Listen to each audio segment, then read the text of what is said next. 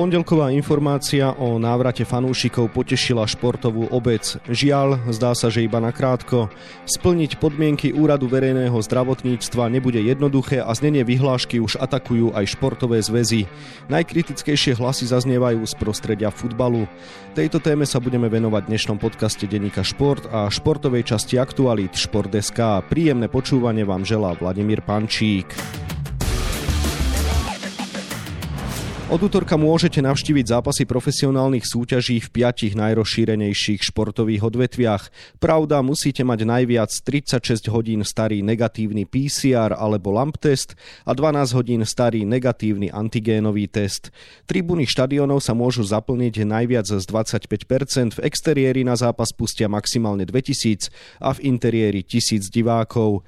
Proti sú viacerí, najviac kričí Únia ligových klubov, ktorá organizuje našu najvyššiu futbalovú súťaž.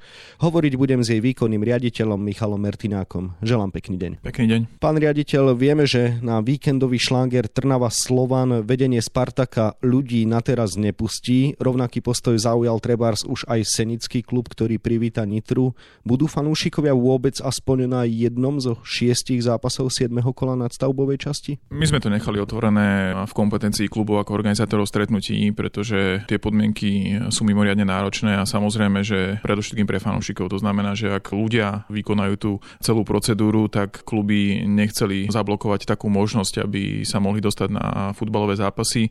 Riešia to individuálne kluby vo svojej kompetencii, takže my sme to plne nechali na kluby o našom rozhodnutí, pretože myslíme si, že tam musí byť určitá miera zodpovednosti aj zo strany priamých organizátorov. Argumentujete, že tieto podmienky sú náročné pre fanúšikov, takže skúste to rozmeniť na drobné. Treba na začiatok povedať, že celá tá vyhláška my ju vnímame tak, že bola pripravená na ten konkrétny pilot pilotný projekt, kde aj my sme diskutovali o účasti v tomto pilotnom projekte a nemôžeme ju prezentovať a je to aj dosť nešťastné, ako prezentujeme ako návrat fanúšikov, pretože to v realite návrat fanúšikov nie je. A malo sa na vybraných zápasoch otestovať e, šírenie vírusu a to, do akej miery môžu byť e, exteriérové a interiérové podujatia nebezpečné. Čiže videl by som to v tomto svetle a je naozaj dôležité, aby sme z tohto nevytvárali nejaké precedens do budúcnosti, pretože toto môže byť riešenie na otestovanie nejakej situácie, ale nemôže to byť riešenie na kontinuálny alebo postupný návrat fanúšikov na štadióny. Hovoríte, že tieto opatrenia sú príliš tvrdé, no netreba si preventívne na úvod naozaj nastaviť veľmi prísnu latku a uvoľňovať až po úspešnom absolvovaní tohto pilotného projektu, ak to tak môžeme nazvať? Z toho hlavne mrzí z toho aspektu, že my sme v podstate už na novej videokonferencii prezidia ULK odsúhlasovali projekt Návrat fanúšika, kde sme navrhovali postup smerom ku štátu na základe aj komunikácie s európskymi ligami, s kolegami z Dánskej ligy. Doručovali sme priamo štúdie zo zahraničia, ktoré hovorili o šírení vírusu a o prístupe, ktorý by sa mohol zvoliť. Následne v podstate od začiatku februára sme už komunikovali priamo s ministerstvom školstva a so sekciou športu, kde sme zasiali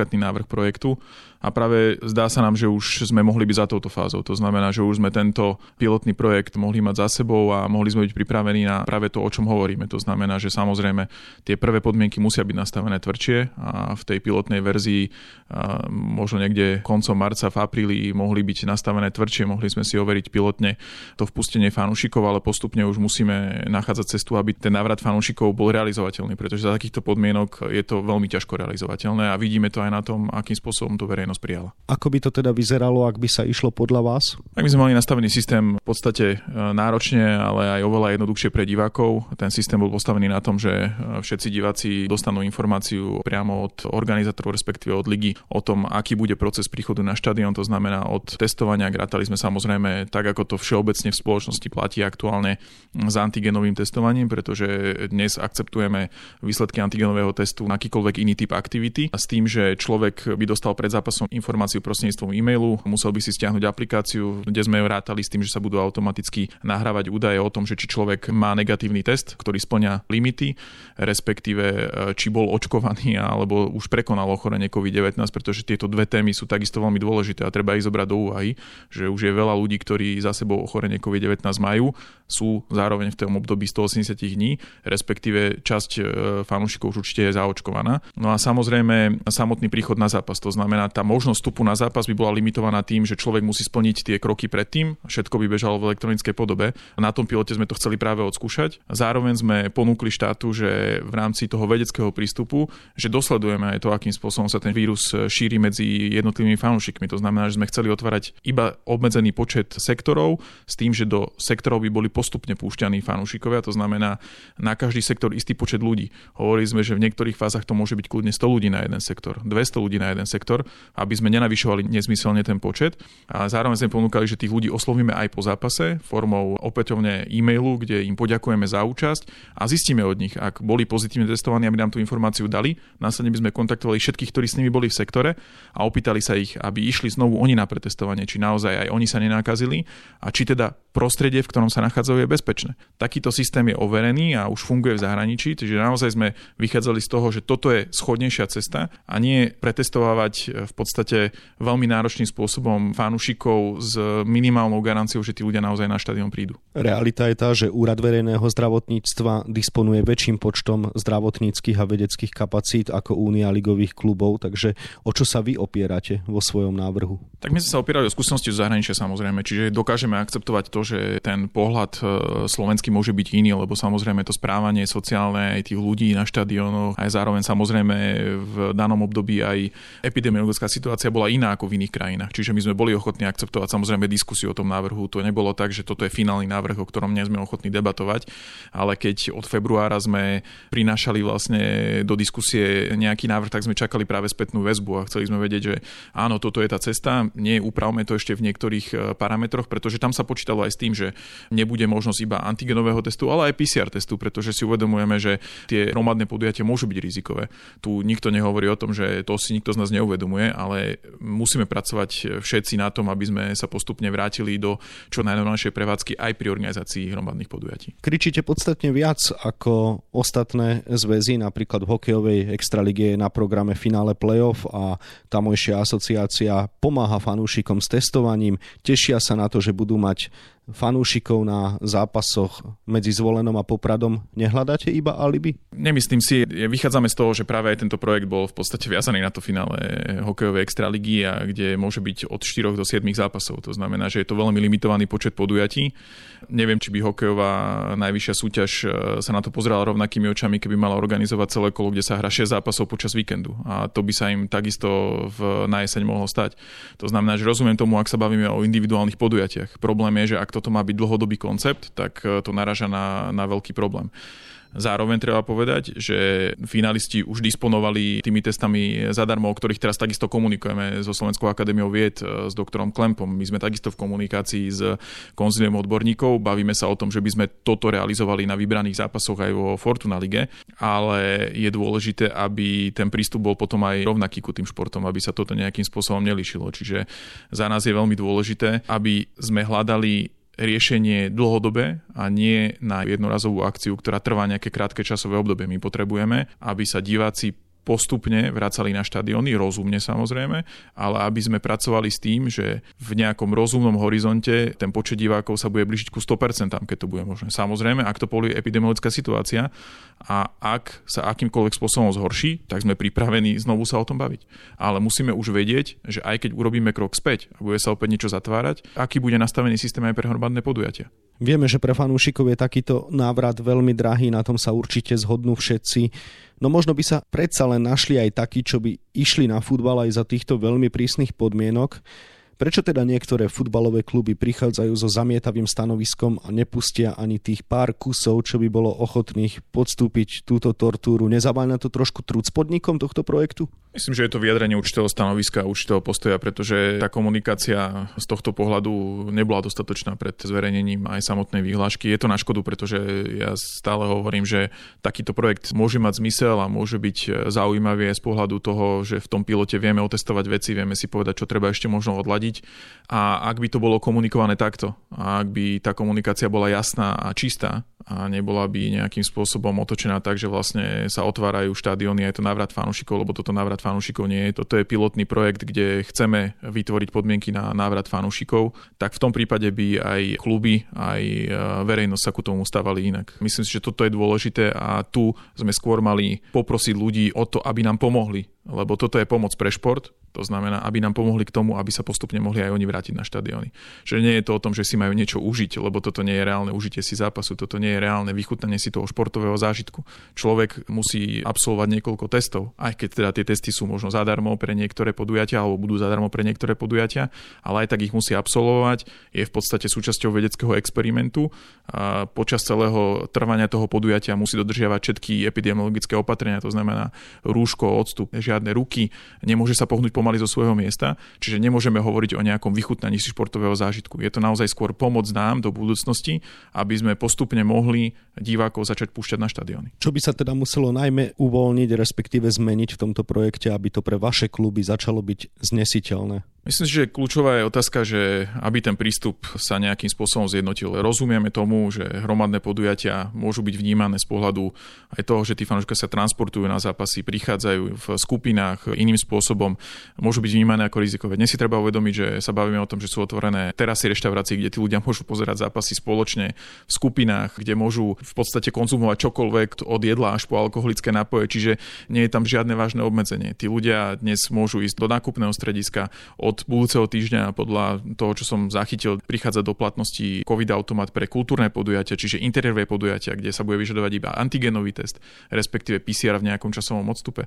Tak aby sa tie podmienky zjednocovali, aby sa hľadala cesta ku tomu, aby naozaj samozrejme za prísnych bezpečnostných opatrení, nikto tu nechce nejakým spôsobom nabúravať tie epidemiologické opatrenia. My si uvedomujeme svoju zodpovednosť a že nikto z nás, e, nikto z futbalových klubov určite nepôjde do nejakého rizika, ktoré by mohlo ohroziť e, verejné zdravie. Samozrejme, je to vždy aj o tom individuálnom správaní ľudí, ale kluby určite urobia maximum preto, aby to bolo zodpovedné a bezpečné. Spomenuli ste už podstatne benevolentnejší kultúrny semafor.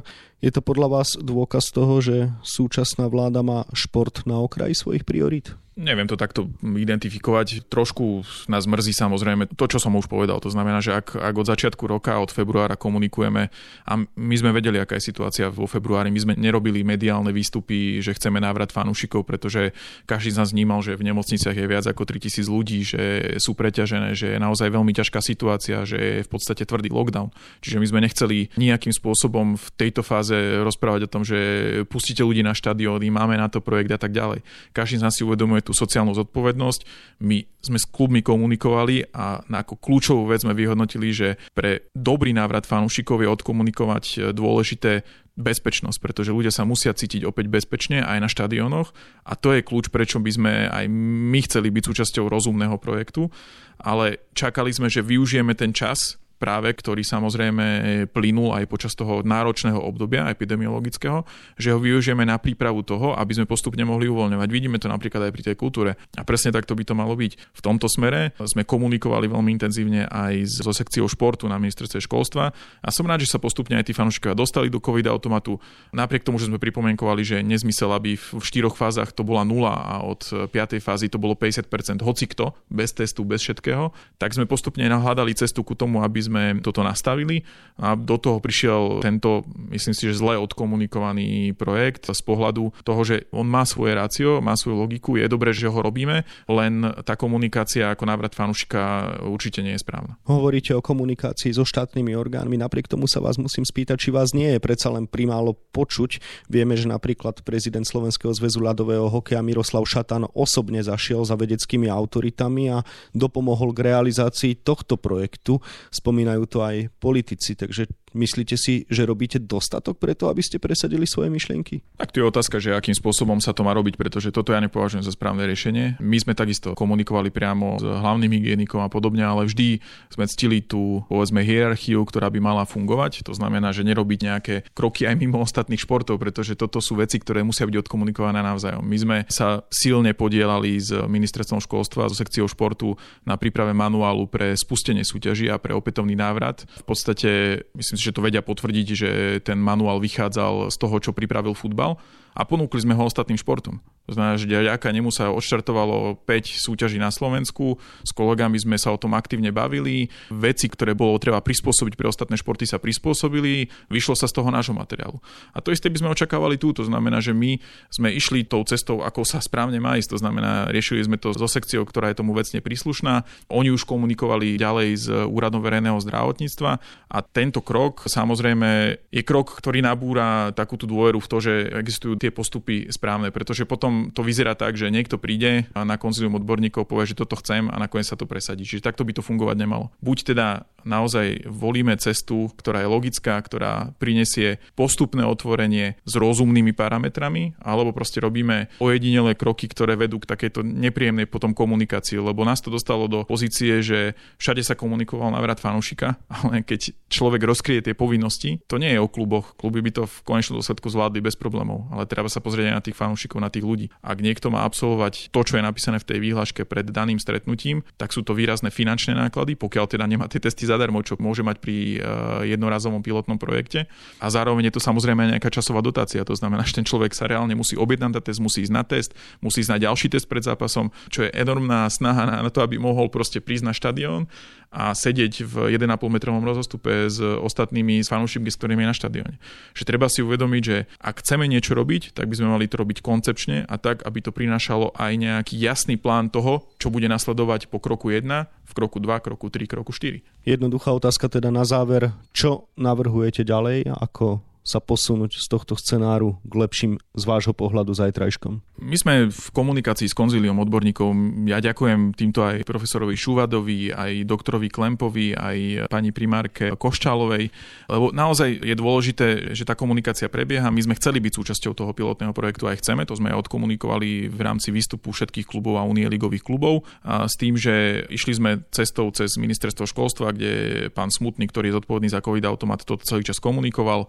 Čiže toto stále platí. My sa radi na to budeme podielať, ale takisto sme odkomunikovali už na našich prvých stretnutiach, že potrebujeme spätnú väzbu alebo jasnú informáciu, že čo sú ďalšie kroky nasledujúce po vykonaní práve takéhoto pilotného projektu. Lebo mali by nasledovať kroky, ktoré povedia áno, ak tá incidencia a, a ten výskyt vírusu na tých ekstrových podujatiach nebol taký, nebolo tam šírenie následne preukázané, tak asi by sme mali uvažovať o tom, akým spôsobom ich otvárať viac, pre aký počet ľudí, v akých fázach, tak aby bol jasne nastavený systém, ktorý zabezpečí, že to bude bezpečné, ale zároveň, aby sme vedeli, že kde sa budeme nachádzať vo fáze COVID automatu rúžovej, oranžovej, žltej, čiernej, červenej, bordovej, aby sme jasne mali definované, že toto sú podmienky, za ktorých diváci môžu byť na hromadných podujatiach. Toľko výkonný riaditeľ Únie ligových klubov Michal Mertinák, ktorému želám ešte pekný deň. Pekný deň. Návratu fanúšikov na naše štadióny budeme venovať pozornosť aj ďalej, nielen na webe Športdeska, ale takisto v denníku Šport. V jeho dnešnom vydaní nájdete aj tieto témy témy. Naša hokejová reprezentácia sa chystá v Piešťanskej bubline na ďalšie dva prípravné zápasy. Tento raz budeme mať cez víkend za supera Rakúsko. S mužstvom sa už pripravuje aj najproduktívnejší hráč švédskej súťaže Marek Hrivík. Futbalisti Slovana Bratislava môžu v nedelu spečatiť zisk tretieho titulu za sebou a to tým najlepším spôsobom. Tešiť sa s určitosťou budú, pokiaľ zvíťazia na ihrisku rivala Strnavy. Spartaku by tak oplatili domácu prehru 1-2 spred dvoch týždňov. O ženskom basketbalovom titule sa ešte nerozhodlo. Piešťany zvíťazili v štvrtom zápase finále play-off Nike Extraligy nad Ružomberkom 73-66. Čajky vyrovnali stav série na 2-2 a vynúčili si rozhodujúci 5. duel. No a na 28 stranách je toho samozrejme oveľa viac. Scenár dnešného podcastu sme naplnili a zostáva nám sa už iba rozlúčiť. Ešte pekný deň vám od mikrofónu želá Vladimír Pančík.